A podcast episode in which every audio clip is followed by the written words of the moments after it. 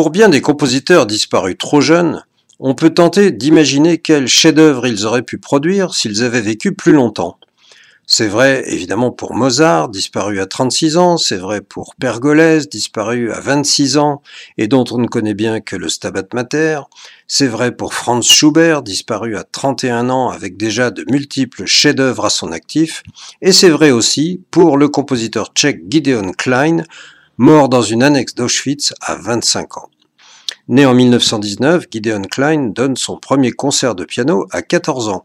Il vise alors une carrière de pianiste tout en commençant l'étude de la composition. Cependant, dès 1940, l'occupation allemande l'oblige en tant que juif à interrompre ses études et à se produire en public, ce qu'il fait parfois néanmoins sous un pseudonyme.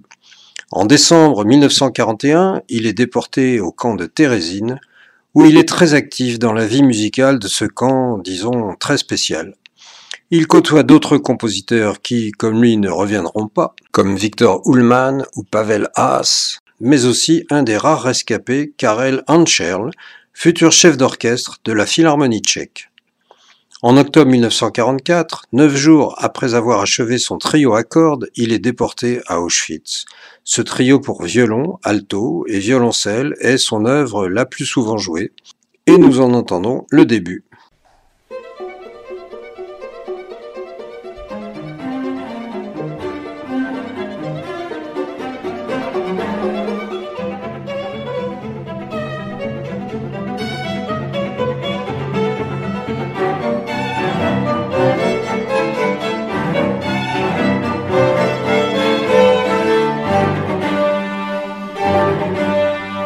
Dans l'œuvre de Gideon Klein, on reconnaîtra l'inspiration d'un autre compositeur de son pays, Leos Janáček.